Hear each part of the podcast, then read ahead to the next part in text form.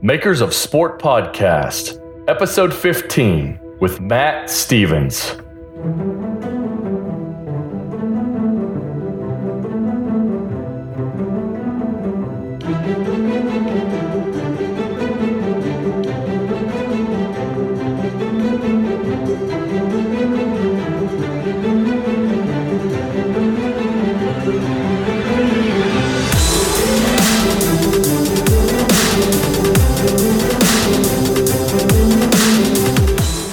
Welcome to episode 15 of the Makers of Sport podcast.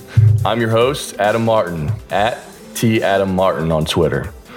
Today I'm happy to welcome an inspirational friend of mine, an independent designer, illustrator, speaker, and all around creative tinkerer from Charlotte, North Carolina, Matt Stevens. Matt is well known in the mainstream design world outside of the sports industry, working with clients such as Facebook, Pinterest, Evernote, Sony Music, and more. However, he has done a lot of design and illustration work in the sports industry as well for the likes of uh, the WWE, Nike, ESPN the magazine, and the NBA. Matt is also a big advocate of personal projects, and a few years ago, he launched the Max 100 project which was actually where I discovered him. And uh, the Max 100 project was a successfully funded Kickstarter campaign, which included a book and uh, posters of 100 Nike Air Max 1 illustrations in different visual styles. I'm a big fan and admirer of Matt and his story, and I'm fortunate to be able to hang with him again. And uh, I got to know him about a year ago uh, in Lexington when I brought him in to speak to a local creative group. Welcome to the show, Matt. It's good to catch up with you again. Hey man, it's great to be here. Uh, so a lot, a lot has changed in our past since the last last time we hung out. Specifically in my direction, I was actually working uh, at a, uh, a small web design company. What's what's been going on your way? Uh, yeah, just continuing to try to figure out the uh, working on my own thing. You know, I've been doing this uh, coming up on it'll be three years, and uh, had always been uh, in agencies, and so I was a creative director at a small agency, and so just trying to figure out the whole uh, workflow, cash flow.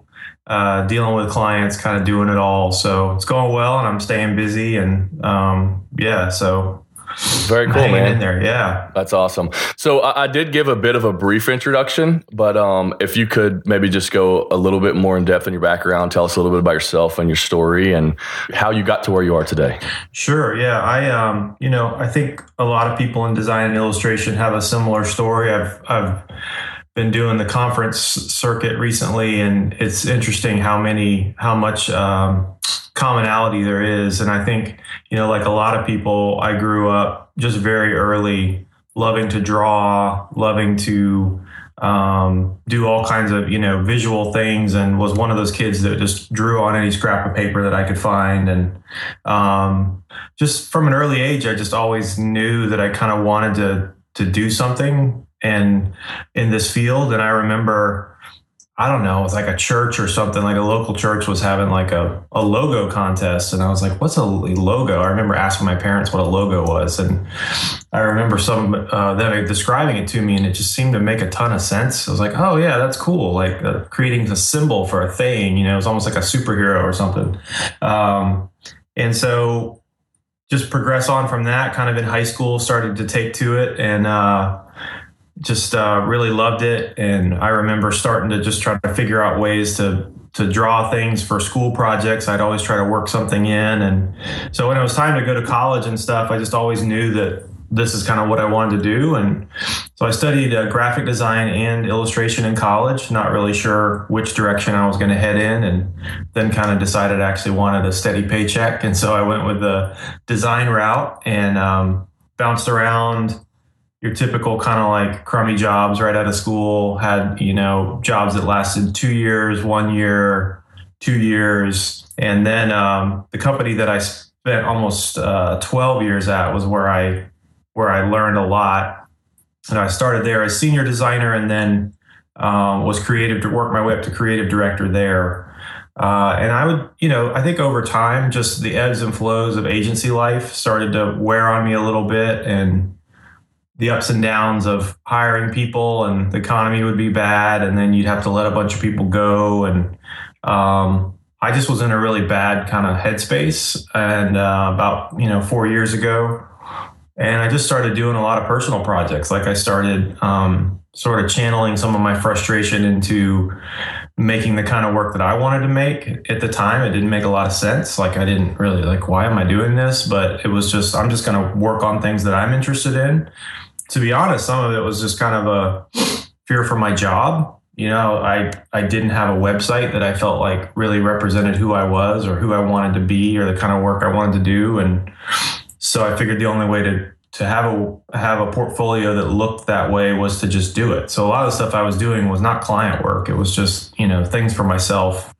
So yeah, that the the free the amount of freelance work started to grow and really started to crowd into my life. I had three kids and it was I felt like I was at a crossroads like I had to do something because I was, you know, working crazy hours at nights on the weekends, doing a full-time job, you know, trying to be there for my family and um it was around that time I felt like I had to make a decision that I actually got a fairly substantial restaurant project that was putting me on retainer for like six months. And then I also got a uh, offer from Facebook to come out there for 90 days. So I went out to quit my job, went out to Facebook for three months, was working on this restaurant project at night and on the weekends, and just you know working a ton, knowing that this was kind of the best opportunity I was ever going to get. You know, to kind of to go out on my own. So I figured I'd either love Facebook, take a job, or I'd, um, you know, maybe it wasn't a good fit, but I'd at least make some good contacts and I'd built myself a little bit of a cushion with all the work I was doing. So it ended up being the latter. And I, um, really loved my time at Facebook. It wasn't really a great fit or a time for us to, you know, pick up and move across the country. I'm East Coast. And uh, so, yeah, I've been on my own since then. And that's kind of what's brought me to today. So, did you find when you started uh, sort of breaking out and doing these personal projects while you were at your your sort of long time job, mm-hmm. did you find that because it was new work or or the type of work that you weren't necessarily doing on a day to day basis, did it was it like good, you know, like or was it just like you weren't very satisfied with it and you had to keep making it in order to get better? So was the quality good? Is that what yeah, you're asking? Yeah, yeah, yeah. Since it was like a different style of work. Um, I, I, guess I don't know. I mean, at the time there was such a freedom to it. It was so much freer and different than what I was doing. Um, the company I was at, we were uh, had a lot of clients in like industrial and manufacturing. So it was, to be honest, pretty boring work, and so there was something exciting and challenging about the new stuff I was doing. Um, the illustration stuff, I guess, I was a little surprised by that. But to be honest, my struggle in college was always finding the right medium. Like I really struggled with uh, the work I was doing. I actually did a lot, actually did a lot of um, sports related art in college. I thought I was going to be one of these kind of like you know sports artists. It was a it was a very different kind of style at that time. Sort of the collagey, like you know the athlete's head, and then something going on over here and something over there. Right. Um, so I always struggled to sort of to find a medium that would pop. And so then I left that behind, you know, for a good, what, 15 years, 10, 15 years.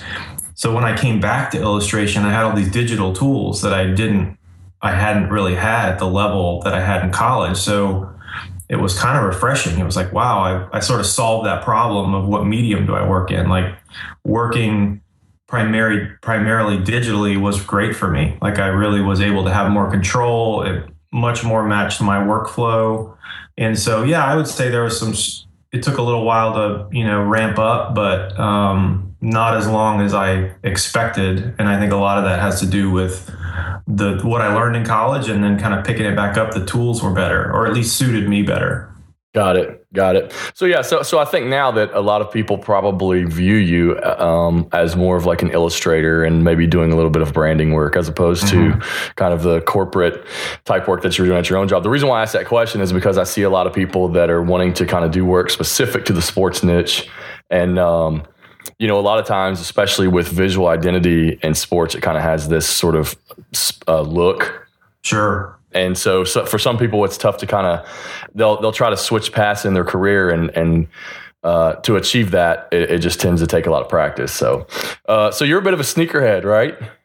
Uh, yeah, absolutely, absolutely. Well, uh, that, that's a relative term, though. You know. Yeah, we no, can, no, we can totally. talk about that. We can talk about that. There's degrees of sneakerheads. Yeah, but I'm see, definitely a sneakerhead. Yeah, there's there's the whole hype beast thing, which is like buying everything, like the Yeezys and all this stuff. Right. And and I uh, so I I I love shoes, uh, like yourself, and but my thing is that. I'm not just going to purchase something because it's like all hyped up on whatever. You know what I'm saying? Go wait in line. Like I get the things that I like, you know, Right. even Oh, if people absolutely. outside don't like them. And I, for me, that's the purest form of being a sneakerhead, right? Um, I mean, you were always drawing and stuff as a kid. Was there anybody, uh, any bit of that that sort of led to your design career? Because for me, I wanted originally just loved drawing shoes. Like that was it. I, I mean, I Yeah. thought I was going to be a shoe designer. Yeah, I didn't. I, I think for me, I've had to dig back into this uh, for some of the talks that I've given and kind of figure out how this happened. And I think for me, so I grew up in Florida and then I moved to Asheville, North Carolina when I was like 11 years old. So I grew up, I kind of consider Asheville, North Carolina where I grew up. So it's not a tiny town, but our house um, was near the Blue Ridge Parkway, kind of we were up on the side of a mountain. We had like six acres. And so I grew up not in a neighborhood with other kids, but it was actually, it was a cool place to grow up, but it was fairly isolated. So that just kind of gives you the setting. Now, I love sports. I was in no way like an athletic kid. Like I was a chubby kid and it just wasn't, you know, I wasn't that good at it, but I loved it. I loved, you know, playing stuff. So when Nike came around and they started to kind of blow up, that was like my formative years. And I was, um, I would say, like Agassi was more the thing that I was interested in before Jordan. I mean, eventually, you know, Jordan came around, but just like the whole rock and roll tennis thing, and um, I was learning to play tennis at that time, and his whole image, and but I was fascinated by. I couldn't have articulated at the time, but I was fascinated by the way Nike built this mythology around their athletes, and then how they tied in the product. So you know, I remember when the Air Tech challenges came out, I just thought that was the coolest thing ever, you know, and I and I would save my money and I'd go buy those and um just you know then by the time I was in college that was when Bo Jackson was in full swing and all of his the trainer you know the whole uh, cross training thing it was in full swing Jordan was you know huge um, so that stuff was just amazing to me because it was it was like the the three legs of this you know table. It was like the athletes were amazing what nike was doing with the story and the commercials and all the branding around them. And then the product itself you know was absolutely the coolest thing ever. You know i mean they were way ahead of what anybody else was doing. And so i think that's what hooked me in kind of more than anything was just kind of that whole package that probably had a huge part to my interest in design. And so these things kind of became like a totem for me like these you know these objects were just the shoes kind of encapsulated everything that they had built. I'm sure that you know obviously that was their plan and it worked on me but that's what really kind of hooked me in uh, to that whole world. And i think that's what sort of created my love particularly for nike. I mean I, I love sneakers in general but you know i'm fairly brand loyal to nike. I just nothing else to me kind of um, scratches that itch the way they do. Yeah, I think that's kind of a common common thread. Uh, They for for me, they tend to be just with the focus on great design. They tend to be like the Apple of of that industry, and and that's sort of what draws me to them. But but I will say, uh, Under Armour has really started to come on. Maybe not so much in the sneaker aspect, but they're like you can go into like say a Dick's Sporting Goods right now, and I've found myself sort of moving closer towards their section, especially from like the apparel side, just some of the uh, flashy type type things that they're doing. It's really cool. Yeah, and it'll, it'll be really interesting to see. You know, I don't know if you heard that Adidas just hired away three really top tier Yeah. Nike designers. So it'll be really interesting to see what happens. Because from what I've heard, they're actually uh, creating a studio in Brooklyn with those guys, and it's going to be much more streetwear focused. So it'll be really interesting to see yeah. how that uh, that feels like a, a blow for Nike. I'm sure it's something they can handle, but I'm anxious to see what those guys come up with. Yeah, I, I agree, man. Of course, the thing with Nike is everybody wants to work there. They oh, they yeah. can they can find the, especially like the newest up and coming talent. But but that yeah. industry, people move around like crazy. I mean, if you just look at people's uh, LinkedIn profiles that work at these places, I mean, they're like you know at New Balance, and then they go to Adidas, and then they go to Nike, and yeah. they sort of just like float around. But Adidas' streetwear brand has always done pretty well. I mean, their lifestyle brand. Yeah, yeah, no, absolutely. That's why I'm I'm interested to see how these guys, because you know um, the guys that they have, Mark Miner is the you know the free runs are some of my favorite things that Nike's done. Like the free run twos are probably my favorite. So when I say I'm a sneakerhead, I'm really much more into like the runners. Like I like the right. running shoe side. Um, I love all the retros. I mean, I appreciate all of it, but you know, I'm an older guy. I can't pull off the Jordans anymore. I don't think. so I don't try to do that anymore. And I'm not going to wear like some Bo Jacksons, you know, blue and orange Bo Jacksons. But the runners are cool because I can still wear those to work and I can still wear them around and, and not feel like a clown. But but Mark Miner, I mean, he was the guy that really started the whole free run thing, which has been huge. And the free run twos are, you know, I have like four pairs of those. Those are like my favorite yeah ever so yeah i mean it's adidas has always been strong in streetwear that's why it'll be really interesting to see how these guys steer it or you know what their focus is so yeah i'm anxious to see what happens. That and it was interesting you know it was crazy that it happened all at the same time. Like right. they went and plucked these three guys you know right at the same time. So right. uh, it's kind of like building your own dream team. Yeah yeah. Well uh, so actually um, in uh, early 2015 um, I'm having a guy on who is a sneaker business analyst, and, uh, oh wow, and yeah, so it, it's uh, it's going to be interesting to see like because he he studies this stuff very close, and uh, uh, he's I saw where um, recently I guess Under Armour overtook Adidas as like the second most valuable sports uh, a brand in uh, in the U.S.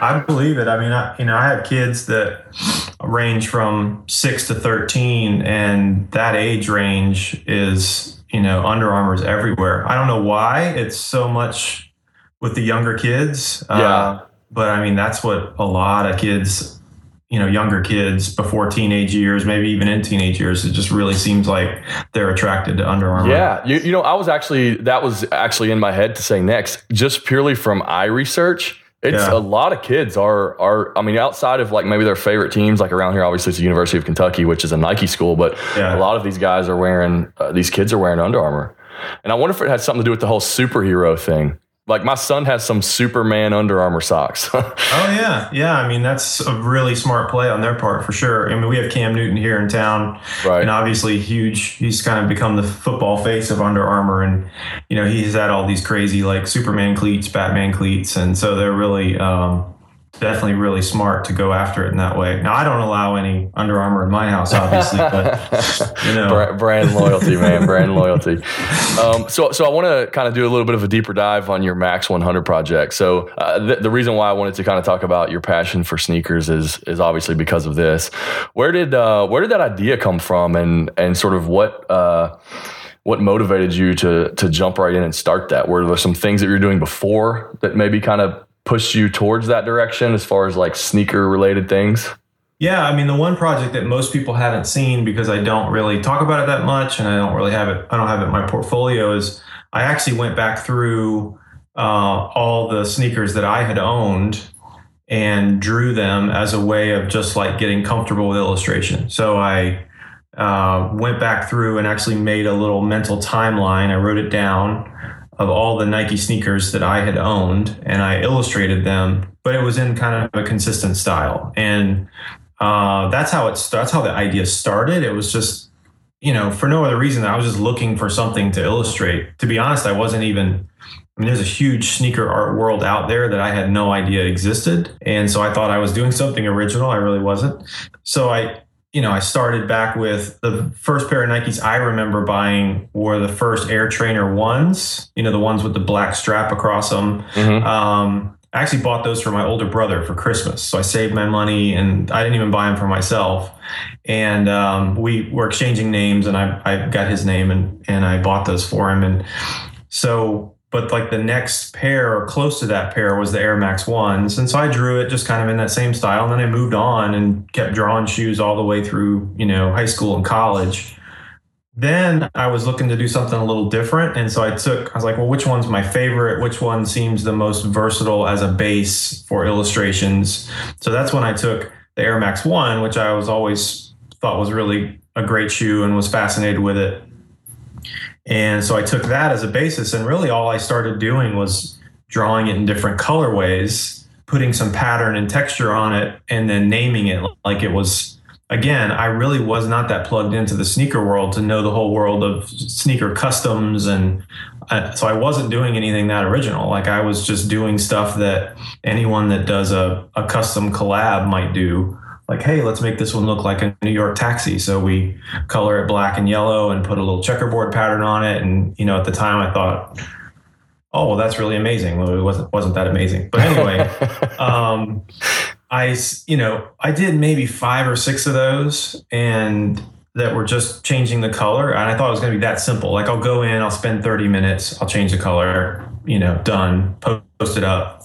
Well, I got to um, probably, you know, five or six and I was, my workflow is to work from Illustrator then into Photoshop. Well, I was in Illustrator and I started actually playing with the, the vector shape and I was fattening up the lines and doing some different things and um, you're familiar with Aaron Draplin, yeah, you know, one, of, yeah. one of your favorite designers, one of my favorite designers. Um, and I did a shoe that looked like an Aaron, sort of in his style, sort of unintentionally. Uh-huh. So I thought, well, that this is kind of cool. Like I'll just make this my Draplin shoe. And so I did it. I posted it. Um, he's been pretty active on his blog, so I sent it to him to see if he thought it was cool and would post it on his blog. And he actually responded on my um, on my site put a comment. He his comment actually says "We wear Sauconys," you know, exclamation point, which is funny. Um, I won't hold it against him.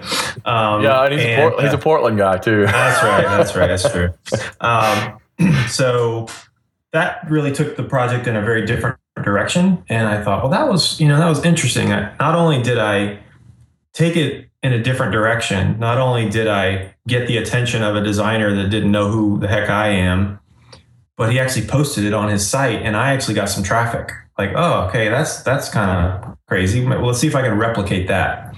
So for the next two two and a half weeks, I did um, sneakers versions of the Air Max One that were an homage to all of my favorite kind of contemporary uh, artisan designers. So right. I would pick what I thought was the most seminal kind of piece from that person to me personally, and I would try to figure out what makes that tick and then i would illustrate in that style. So as someone who was just diving back into illustration that was really great for me because you know i could kind of learn something from picking apart the style and trying to reimagine it. Um, so i was learning. Then i would sort of tweet it out to that person and uh, you know nine times out of ten that person saw it as the compliment that i hoped it was and they would you know retweet it. So and then would point it back to my site. So again i was learning, I was changing the direction of the project, and I was getting some eyeballs on my project.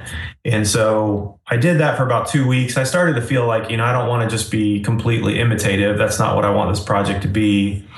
So I finished the project, finished that section of the project with um, Nick Felton, who's you know known for like these amazing data, personal data visualizations. Um, and so I finished the project with a piece that was was a shoe that was full of all these facts about how much time I'd spent on it so far, how many artists I'd put uh, in it, and sort of used his used his uh, aesthetic as a way to wrap up that section. Then I just dove in with no plan of, all right, well now all bets are off. Like I can do anything I want. Like it's not just changing color and then giving it a funny name or a clever name. I can actually do.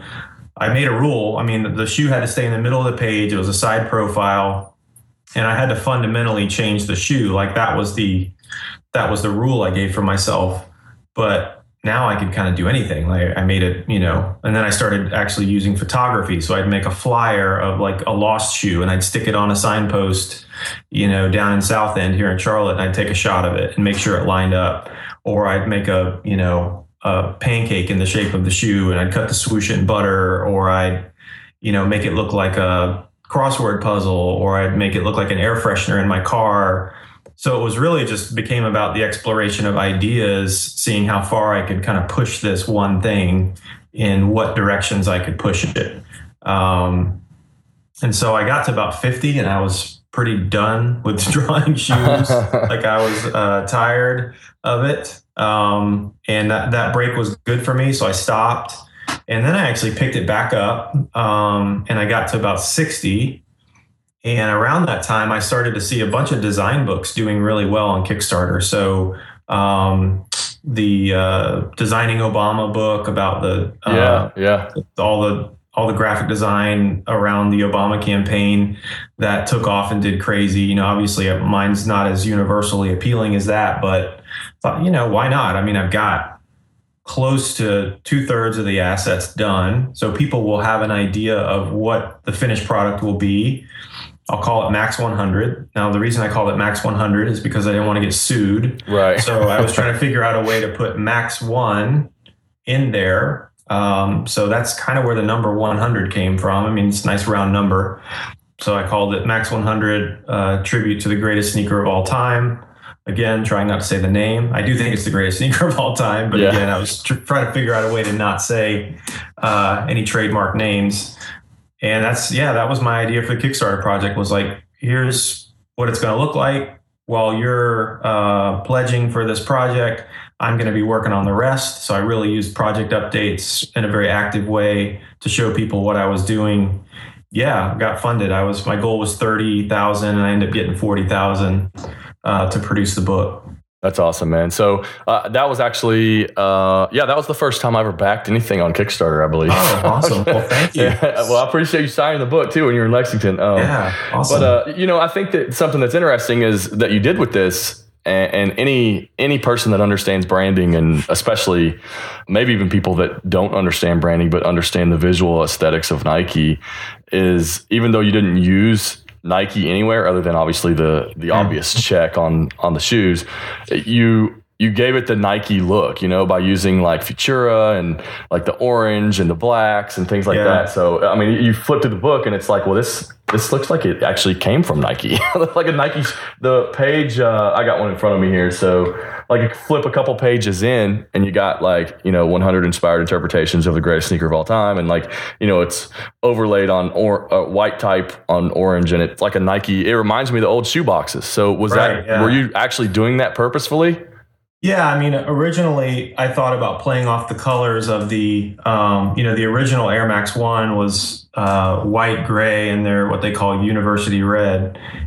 So that was my original idea was to maybe use the colors of that, but you know, the orange and gray has become kind of the the signature colors for Nike over the years. So I wanted to play off of that. Obviously, the Futura bold condensed is you know the face that they've been using forever uh, typographically. So yeah, I mean that was very intentional. And then the slipcase of so I produced some. I in hindsight, from a production standpoint, I should have produced them all with slipcases because it ended up being a big pain in my butt. But I produced the slipcase to look, you know, sort of harken back to a shoebox, um, one of their more classic looking shoeboxes. So it was primarily orange with some gray, and then I did a little label on there that kind of looked like a label on a shoebox. So, yeah, that was that was very intentional on my part to sort of reference a lot of the classic visuals uh, of the shoe packaging. So, so you did some of the sort of pretend branding work for Dunkin' Donuts, um, mm-hmm. and then was that bef- that was before this, right? Yeah. So that was actually, you know, back when I was saying I was kind of frustrated with my job and such. That was the first thing I did. So I was in uh, a Dunkin' Donuts near my office, and I used to get like an iced coffee every morning. Uh, they had like a iced coffee for a dollar deal and that's how they get you hooked. So i like went in for that and then started drinking iced coffee every day. So they had were doing the 60th anniversary campaign and it was uh, some of it was kind of cool and some of it was really crummy and i just was really low and kind of like oh man I, I don't like what i'm doing. And i thought well this would be you know i sit around and watch tv every night. Instead of doing that why don't i work on this as a personal project. So do my version of this. You know, I think designers are good about kind of like complaining about the world around us. And, you know, I wasn't curing cancer or anything, but it felt good to kind of like rather than just say this sucks, actually put my money where my mouth is and say, could I have done any better? It was almost like a personal challenge. And um, so that that project, I I just dove in and did all kinds of stuff. I did a mascot. I did packaging. I did apparel. I did you know in store graphics. And around that time, again, I was sending. I sent it out to a few blogs, and I sent it out to um, Brand New, which is a great rebrand uh, blog run by Armin Vit and his wife, and um, it was around, I guess it was in March. And so he was in his second or third year of doing this April Fool's rebrand, where he would do kind of a humorous rebrand uh, intended to fool people into thinking it was real. And he was behind that year. And he's like, Hey, I, I don't have anything going for this year. Can you, can I use this for my, for my site? And he said, I'll credit you after it's all over. Uh, I think the year before they had done a fake rebrand of Ford, uh, maybe the first one they did that Sterling Brands did, I think.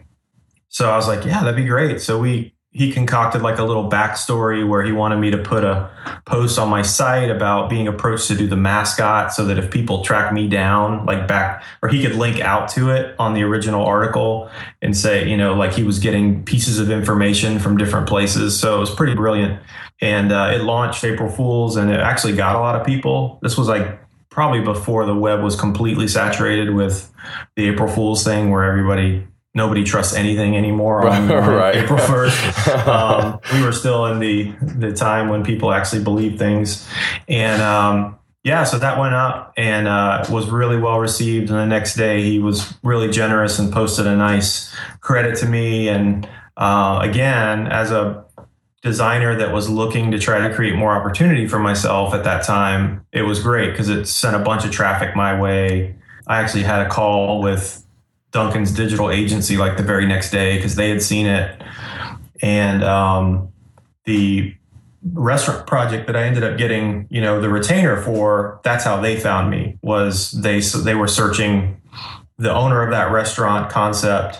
His father used to be the CEO of Dunkin' Donuts. And so he uh, was he said, Hey dad, have you seen this Dunkin' work? It's really cool. You know, I love what you guys are doing. And he's like, I don't know what you're talking about. And that's how he first heard my name and that's how he first saw my work. And so when it was time to, for him to hire a designer, he, he sort of sought me out. So, so that was my first taste of kind of like the power of the internet to create opportunity. Like it was a whole new world for me, but it was like, oh my gosh, like the world is flat. You know, we're connected. People from anywhere can find you um, if you put your work out there, and it you know it gets a little traction. Yeah. So so that was. Uh, I mean, you were sort of grinding away in in Charlotte. And uh, was is that your moment where it say where uh, you would say that it kind of put you on the map? Uh, I think so. Yeah. I mean, I think so. I, again, I didn't even have a, a site up. Like I would say nobody outside of my close circle of friends, you know, knew what I did for a living or knew who the heck I was from a design standpoint. Um, and then suddenly I have my my little Squarespace, simple Squarespace site. I mean, I'm not a web guy, so I used Squarespace. I still use Squarespace, uh, and I put that up you know, maybe I'd had 10 visitors to my site, you know, yeah. from, you know, it's probably all like web crawlers and my mom and stuff like that. Um, and so suddenly this, you know, brand new thing hits and I have like, you know, 15,000 people a day for like three days looking at my work. So, wow. yeah, I mean, it was ridiculous. And so for sure that got me a little traction. That got me, you know, it's all about starting to create connections and so I actually did a, re, a rebrand the next year with Armin as well for Home Depot, but that one didn't uh, get as much play. And I think the whole rebrand thing had started to play itself out a little bit. So. Yeah, so so the reason uh, why I've, why I asked you that, and then also uh, talking about the Max 100 project was these these two projects uh, actually led to work for those specific clients, right? Yeah, I mean the the Dunkin' thing I didn't get a ton of work from them. I I uh, I got a call from them. We tried to make something happen. Nothing happened. I ended up actually doing work for the, one of their agencies like a year later. Um, but yes, that led to like a fully paying project. And then the Max 100 thing.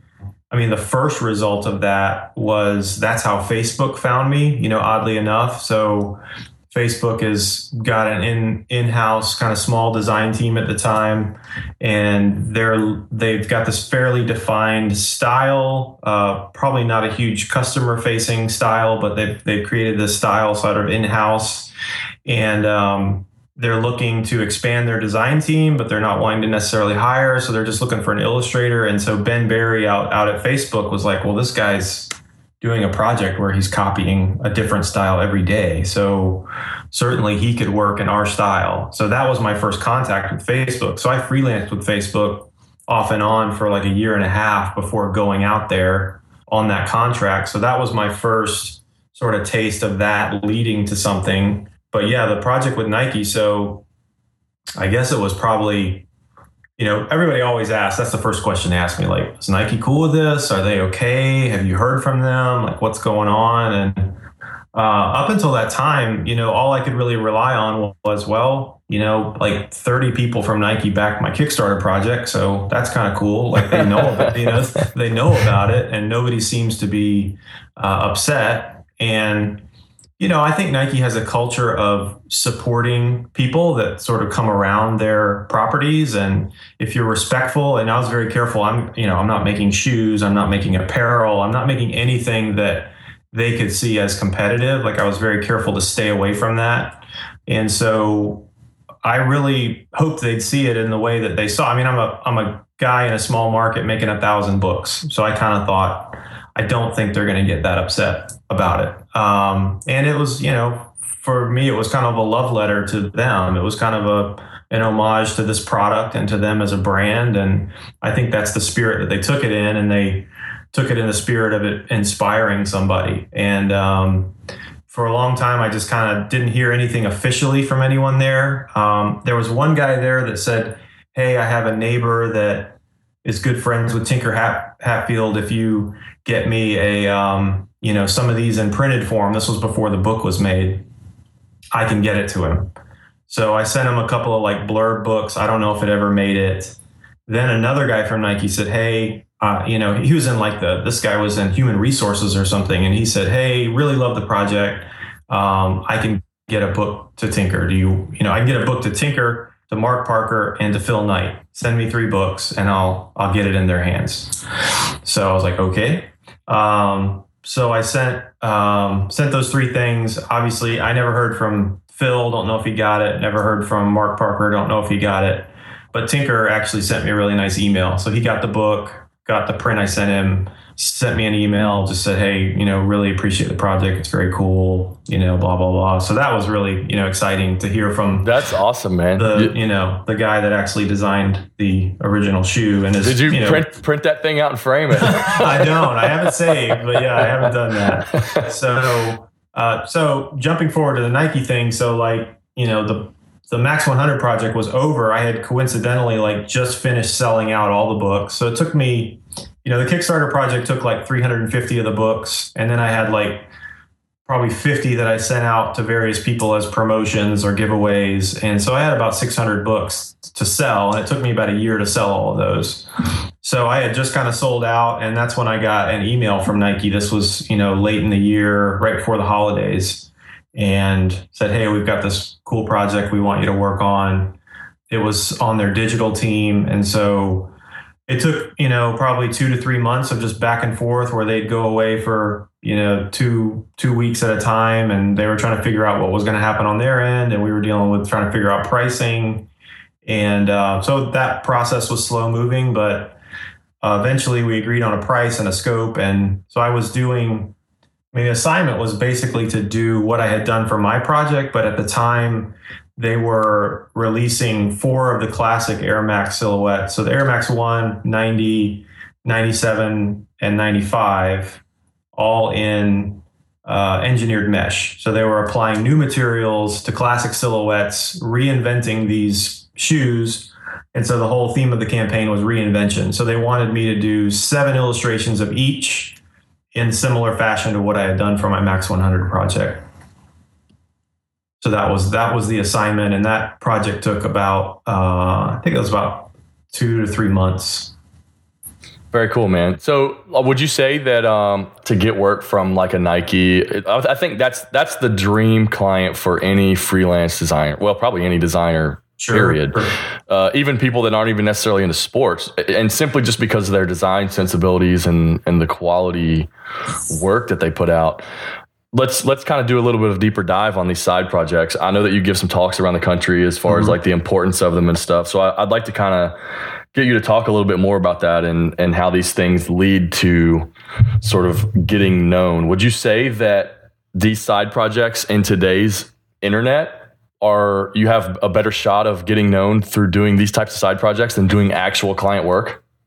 Yeah, I mean absolutely. I've got a you know, I come at it from a couple angles. You know, one when I talk about it, uh, I always feel a little weird because um, when I back up and look at what I did, there was never this master plan. So I really try to not feel like I'm selling people a one, you know, a one, two, three steps to doing exactly what I did because I don't really know what I did. You know what I'm saying? It's not like, okay, well, here's what I did. Here was my plan. And right. so if you follow my three step process, you'll do work with Nike. Um, but I think the principles of what I've done or what a lot of other people have done are important and create opportunity that was not there before. So, you know, I think the little uh, the little hidden dirty secret about people saying do what you love, it'll lead to great things is do what you love, it'll lead to great things, but it better be good because those same people that can see your work can now see lots more people's work. It's it's that double-edged sword of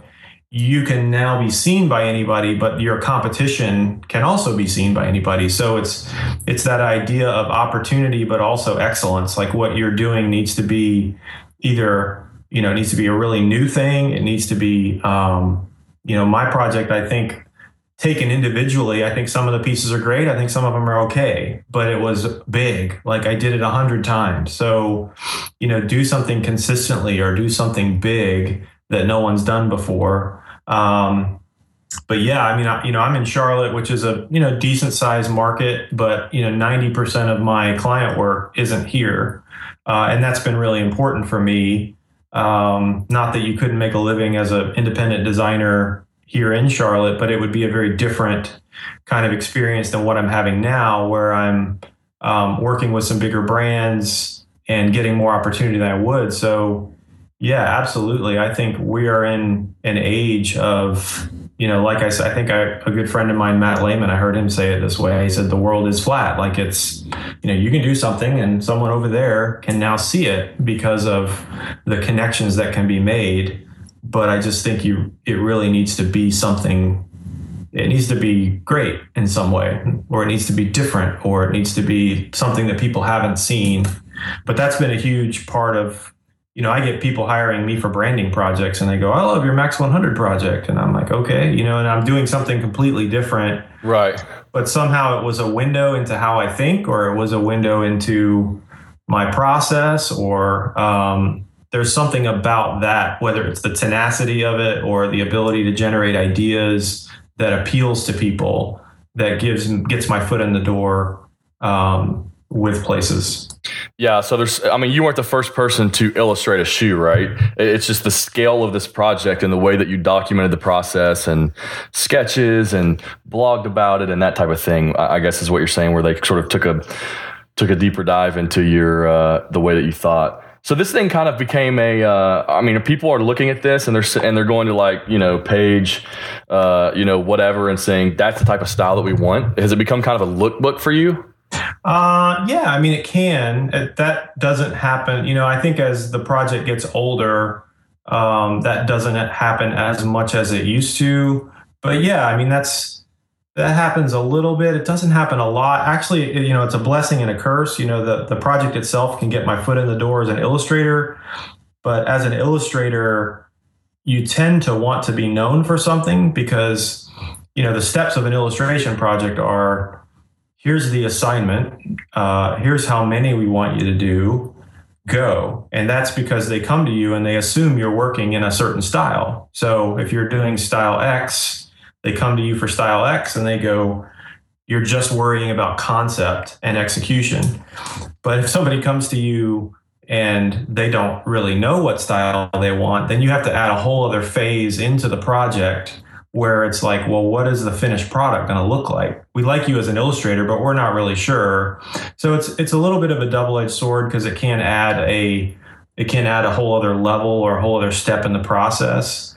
And but I like that. I mean, I, am the kind of person that I, I guess I want to be known for a few styles, but I also really like the idea of um, trying to figure it out and do really different things. You know, I find myself exploring lots of different styles, and maybe that hurts me in some way, but it also, I think, will give me longevity as a designer because it keeps me more interested, it keeps me more fresh. But that has happened where people go, Yeah, I like this one or I like that one.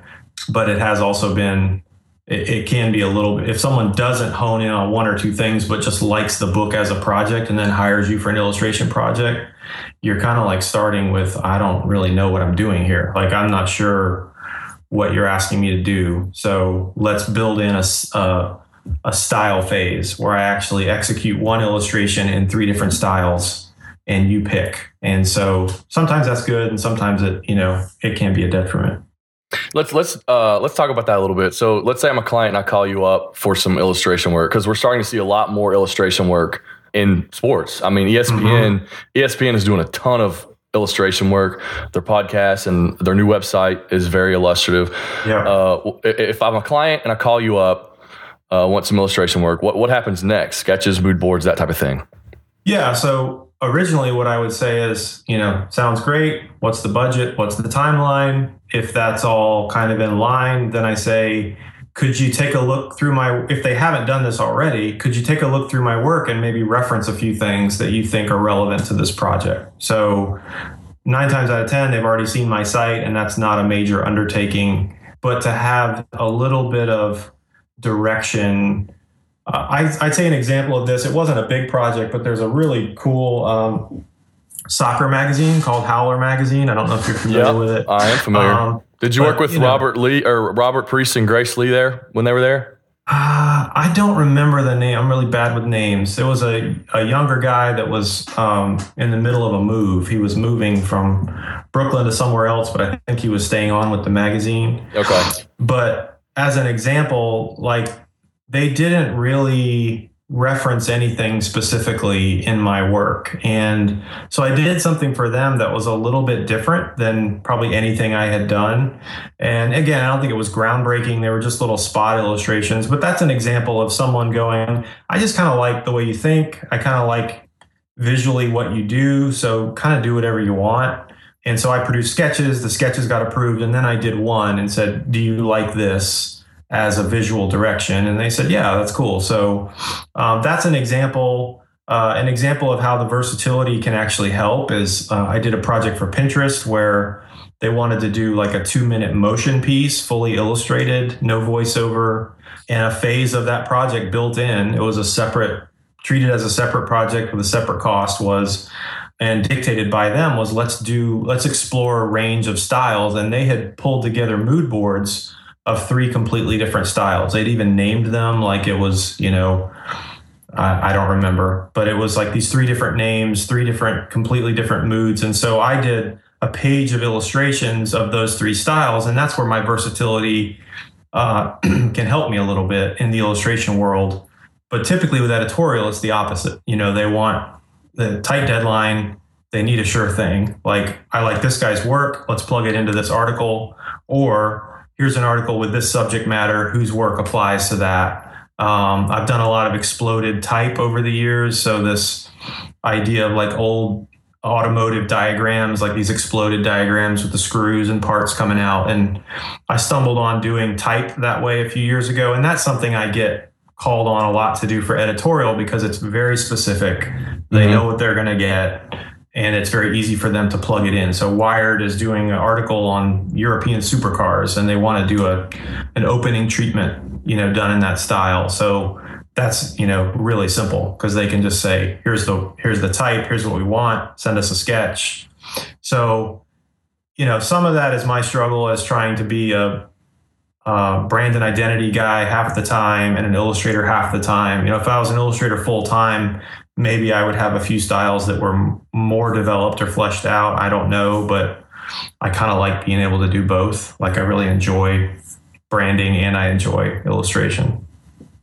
Very cool. So, uh, uh, kind of an interesting tie-in here in reference to the the world, especially the internet and design world being so flat. Is episode twelve? I interviewed Robert Priest and Grace Lee, who are the uh, part of the co-founding team of Howler Magazine. Nice. And, and, they went on to found Eight by Eight magazine, which I don't know if you've seen that one yet. I haven't. Uh. Yeah. So so check out Eight by Eight magazine. Okay. Uh, that's that's sort of uh, that one's f- full of it's it's very illustrative. That actually might be a. I'm gonna. I might make an introduction. yeah, uh, if cool. if you want to that one. Yeah. Um, so, uh, how did you? So, so, you don't have an illustration rep, right? Like you do everything through yourself. Yeah, I mean, I, I think I um, I have toyed with that. Uh, but I'm staying pretty busy doing what I'm doing. You know, every time I start to freak out and go, oh, I'm slowing down, you know, I need to get an illustration rep, you know, some project comes in. Um, I think a huge part of that has been my sort of West Coast connection through Facebook. So I do I do a lot of illustration for brands, which I actually prefer. I mean, I like editorial illustration as well. The budgets tend to be lower and the timeline tends to be quicker, which can actually be a good thing. But so it's just a different animal. But I've really enjoyed doing illustration for brands because with my branding background, I think I enjoy making that connection from, you know, between the brand and the illustrated assets. The projects tend to be a little bigger and meatier, a little more long term. So, not to say that obviously a rep could get me that kind of work, but I just uh, fortunately, from some of the personal relationships and connections I've had so far, that kind of work has come to me through those relationships. So, yeah, I mean, I've definitely toyed with the idea. Uh, I think if I were to do that, maybe, I don't know, maybe they would want me to be more full time illustration, but maybe not. I don't know. Yeah, they I've might. About it, but I've never really come to a come to a decision on it. They might want you to pick a style too. oh yeah, I, I actually just saw um, uh, Loda Neiman, who's a really great, I probably butchered her name. I think I left a syllable on her last name, but uh, she's a really great illustrator working out of Brooklyn. And I saw her at a conference down in Memphis recently. And um, she, I mean, just freakishly amazing illustrator in all these different styles. Like I was blown away because I'd never seen those styles before because she's known very much for one specific style. So she showed all these styles and then she told the story of going to see this um, this illustration rep who wanted to bring her on. And the, the guy said, I really love your work, but I can't sell you. Like you're you're unrepresentable because you've got so many different things you're doing. I need you to hone in on one thing. And so she has, and she's amazing at it, and it's really good. And she also coincidentally has a whole side where she does brand and identity. So there's lots of different ways to make it work for sure. So, so as you ha- not having a rep, and as you sort of become popular in in the design world, and especially with in the client on the client side, and people kind of you, you become in demand, right? Which means ideally you want your prices to scale up. How how did you handle that side of the world, kind of being new to the this sort of freelance full time side? Like when it's like you know now you're starting to get work from Facebook and all these big brands, the budgets are bigger, you know, right that type of thing? Uh, yeah, I mean, pricing, I hate pricing. It continues to be probably my biggest struggle. Um, it's just really difficult. And I have, um, you know, gotten big projects like the Nike project. I lost sleep over how do I price this thing? I have no idea what I'm doing. And so I called like actually uh, Adam Garcia, who used to work at Nike, amazing designer out of Portland. I don't I don't know him except through Twitter, but I said, "Hey, man, can you help me here? Like, here's the project. What? Not asking for numbers, but like, what do you think?" Uh, Tad Carpenter and another amazing illustrator who's done a ton of work for brands. Just, hey, what do you think?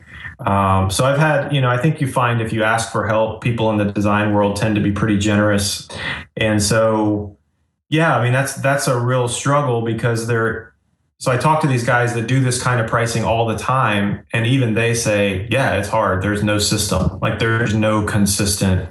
So I have this not so foolproof kind of three step process that I've developed for myself. So what I do is I I pull a gut number. Like, what do I think just in my gut do I think this is worth? Um, based on the client, based on yeah, all the stuff that's rattling around in my head from past projects. And so that's kind of a number. And then I kind of break it down sort of hourly, like how much I don't charge hourly, I charge a flat fee, but you know, if this project worst case scenario, this takes a month, you know, what is a month of my time worth? And so that's a number. And then I use the Graphic Artists Guild handbook, which is as close to an industry standard as I've found. Um, and I look it up and I try to price it based on there. And shockingly enough, typically there those three numbers aren't that far apart. Oftentimes. Um, and I try to go somewhere in there. You know, what I've tried to not do is figure out the client. Like I've tried to not, because you can't do that. Like, if they, unless they give you a number, you, will drive yourself crazy. Like, oh, what are they expecting and what do they think?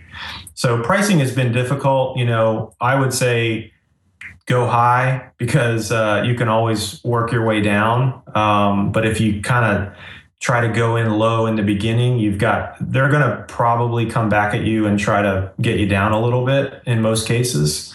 So if you really get sheepish on that first number, then you're boxing yourself in. So, you know, the toughest email I sent was that, you know, my estimate for that Nike project, because it was, you know, my first numbers were ridiculously high because that's what they asked for. They said, hey, we want full buyout on 28 images. I'm like, well, that's, uh, you want global usage full buyout on 28 custom images. Like that's a lot of money. Right. You know that's a high number. And uh, i'm like there's no way they're going to pay this. But i'm like that's what they said. So you, you know the fear is they're going to laugh at you and never talk to you again. Like that's yeah. the, and there um, goes your dream client down the exactly right exactly.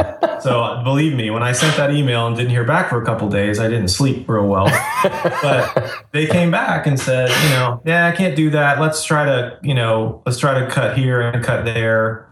Um, and this isn't just with Nike. This is with you know all clients. Um, and then you come back with another number and maybe that's too high or too low and then you eventually settle on something and you decide if that's worth your time. So pricing's tough and i think i've stopped looking for kind of the magical standard and just try to do the best i can. But that as an independent designer and a business owner that you know i would be very that's the part of having an agent or a rep that i would love. You know to have somebody negotiate that stuff deal with that stuff uh, would be great. But um, yeah, I think I'm getting better at it, and I'm, you know, the the challenge for me is to kind of take the emotion out of it and stop trying to figure them out. Because if they're not going to give me a number, I can't figure them out. I can only price it what I think it's worth, right? I mean, that's the best I can do, and so. I find myself getting to that point faster than I used to.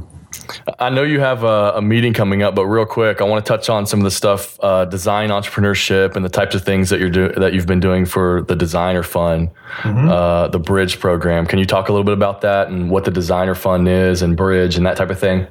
Yeah. So um, through some contacts I have, I had out at Facebook. So Ben Blumenfeld was the um, design manager at Facebook when um, when I started doing freelance with them. And by the time I had gotten out there and done that 90 day contract, um, he had moved on.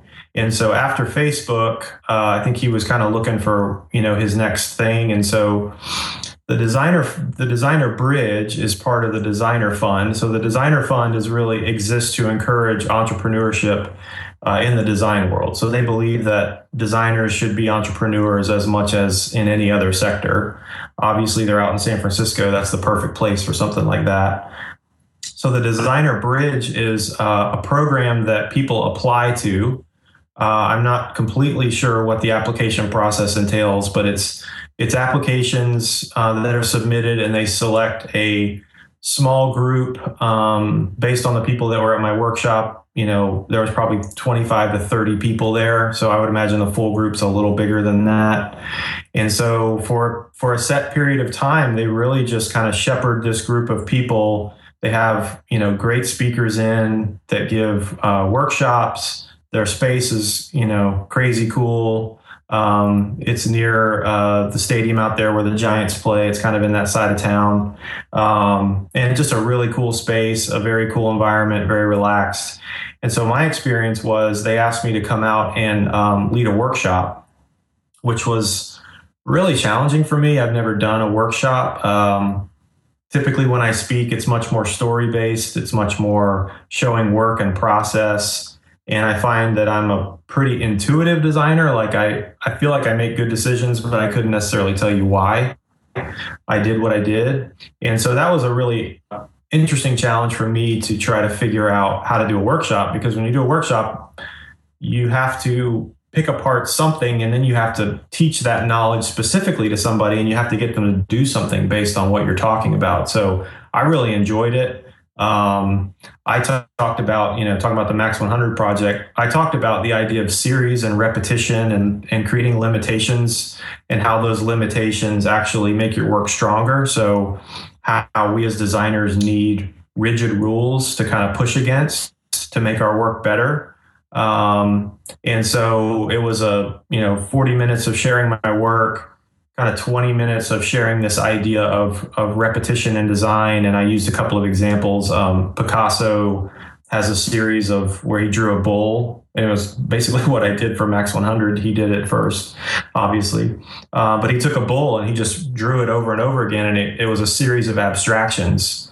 And so the idea of if you hone in on one thing and just do it over and over and just try to make small changes, how that um, that leads to new places that you might not have found before. Uh, and also a piece of music that was written by Bach um, where he took the same structure and he wrote like 30 variations on it. So it was the same underpinning of this piece of music and then 30 variations. And so I played some of that. I came across as really smart, sounded intelligent. It was great. Uh, but uh, no, it was a really, and it was, it was, so then my, then I had to give them an assignment at the end. And so I gave them a sort of kit of parts, uh, shapes, and colors, and they had to build a series of personal flags, uh, design a series of personal flags in a short period of time. So they're a great group. They have tons of um, really good speakers come in. And uh, most of the people that are in the group are working designers, but they're either right out of school or sort of three to five years, probably less than five years of experience and so the program is sort of ongoing education. It's also connecting them with internships, connecting them with jobs, connecting them with companies. So, um, yeah, it was a, I mean, it was a good opportunity. I wasn't really intimidated to do it, but I'm glad I did it for sure. Very cool. And I, I just want to let our listeners know that we should all begin thinking outside of services. This is, uh, you know, from the product side, we see what's happening in Silicon Valley. I, I think that there are a lot of, there's a lot of opportunity in the sports world to come up with great digital products and maybe even physical products. Matt, what would you say your dream project would be in sports outside of the Nike thing? Um, wow. I mean, you know, like like everyone else, I would love to be involved in com- some kind of a rebrand for a team. You know, I love probably my favorite sport to follow is the NFL. Would love to do. You know, I was really sad, although I like what they did with the Charlotte Hornets would have been great to stay local with that. would love to be involved. I know that's not how that works, but um, yeah, I mean, I just I really uh, would love to be involved in some kind of a, a, branding project, or you know, what I did for Nike was great. Just get coming in and kind of taking a particular angle on uh, one facet of the company is very satisfying. But yeah, I mean, that'd be great. You know, when I went out on my own, I had a good piece of advice. Of, You know, and the the guy said, a guy that owned his own business, a good friend of mine said, figure out what it means for you to be successful so you'll know when you get there. Because I think it's easy to always like be looking towards the next thing. Like, what's the next thing? And I think sometimes we get a measure of success and we don't even stop to be grateful kind of for where we've gotten to or appreciate that we we've gotten something that we that was a goal. So one of the things that obviously beyond making a, good living for my family and supporting them with what I do, um, one of my goals was to be hired kind of for who I am and for the way I see things. Like that was honestly really important to me. Like I didn't want to just be another cog in the machine. I had been that for a long time, you know, working for the company I worked for. And so, yeah, I mean, I, I love sports. I'd love to be involved in something where someone maybe sees a unique point of view that I have and really values that and, and wants to bring that in. But um, I actually got approached. It was like my first year on my own. I got approached by the NFL, someone in the NFL, to, to uh, be involved in a project, and it didn't work out, and that was pretty heartbreaking. I'd only been on my own for you know a couple months. I was like, oh, this is how it goes. Like the NFL calls you up and you work on projects. Like this is what freelance life is like. And uh, you know, talk about freaking out trying to price a project. Like how do you price you know working on an NFL logo? But um, for various reasons, it did not happen. But I certainly appreciated the opportunity and would love to be involved. Uh, yeah. the little Panthers project I did was my way of kind of like pretending that I did a I did a sports rebrand. well, you know, it's it's interesting. It, it kind of uh, tends to default back to making connections in this world too, and and uh, the Charlotte Hornets. Uh, that thing, since it's that comp or the uh, organization. Michael Jordan has such a high ownership in it. That thing sort of ran through the Jordan brand, which yeah. got, which actually Darren Crescenzi worked on through his Nike connections, and also uh, Rodney Richardson from Rare Design. Th- those two work work together yeah. on that with, with the in house team. So I saw that. I hate them both. They're both guests them. on the show, man. Yeah, Go back and hear that next time you see them. No, I love I love both of their uh, Darren particularly. I love what Rare does as well. But I remember seeing Darren's work a few years back. I think I had originally seen uh, limited edition packaging he did for a pair of Roger Federer shoes. It was just you know really yeah. really amazing, and so uh, yeah, yeah huge, awesome. huge respect for his work. He's done some really great stuff. Yeah, well, Matt, man, I really appreciate you taking the time to to come on the show. It was good to catch up with you again, and hopefully we can kind of uh, do this again sometime. Yeah, honored to do it. I really appreciate you uh, let me ramble on and uh, hope hopefully folks find it interesting. Appreciate it. yeah, it. man, for sure. Uh, my next guest is a founder of sports design collective Posterizes. You can probably you've probably seen some of the work of this crew all over Instagram and around the NBA. Uh, this will be the first guest from outside the U.S. Aussie Tyson Beck will be joining the show. Tyson has worked with the NBA, MLB, NFL, UFC, Nike. Uh, is currently doing some work for Topps, the, the sports card company. You can catch up with Tyson on Twitter at Tyson Beck Designs and see the Posterizes team at posterizes.com. Big thanks again to Matt Stevens for taking the time to join the show. You can follow him on Twitter, Matt, at Matt Stevens CLT. That's Stevens with a V and CLT, uh, an abbreviation for Charlotte. But that's my assumption, Matt. Right? it is, yes, it is. um, Matt another, Stevens was already taken. Yeah, yeah. Another reminder for those catching up on shows that might have missed it: halftime is coming at the beginning of the new year, so be on the lookout for it. Halftime is a 20-minute solo podcast with me uh, between the weeks of interviews, where I'll be discussing freelance, professionalism, and more. Uh, be sure to follow myself on Twitter at T Adam Martin, as well as the show at Makers of Sport. Please take time to rate, like, or write a review of the show on iTunes, Stitcher, SoundCloud, or whichever application you happen to be listening in. Uh, you can also leave a comment at the website, uh, as well as directly on this episode's page at makersofsport.com. Until next time, have a good week.